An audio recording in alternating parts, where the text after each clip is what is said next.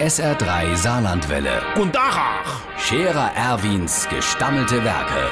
wo wir gerade beißen, pass mal auf. Erwin, grad einen Moment noch. Iverichens Irmsche, kannst du dir das vorstellen?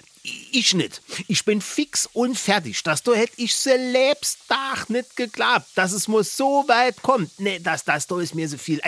Stell dir vor, der Zibbels Manni, ein Gasgrill. Der hat sich einen Gasgrill gekauft, einen Gasgrill. Ich habe mich ja schon dran gewöhnt, dass unserem Christine seiner de Schwenker mit Holzkohle anmacht. Aber ein Gasgrill, ja, das wäre viel praktischer, sagt der Manni. Da müsst man einfach nur die Knöpfe rumdrehen, dann wär's Feierabend, man müsst nicht auf die Glut warten und bräuchte im Winter kein Holz zu machen. Viel praktischer. Ja, von wehe. Dafür musste immer Gasflasche parat stehen han und dann das Hin und Her mit dem Leergut und dem Pfand und so. Da, das hat der Manni, nee, nee, nee, nee, nee, der Hutel hätt er nicht, er bräucht keine Flasche. Er hat nämlich seine Erdgasleitung von der Heizung vom Keller hinaus in die Garde verlängert. So. Und dort hat er dann sein Gasgrill angeschlossen. Und das hätte er besser nicht gemacht. Mein lieber Freund hat das geknallt.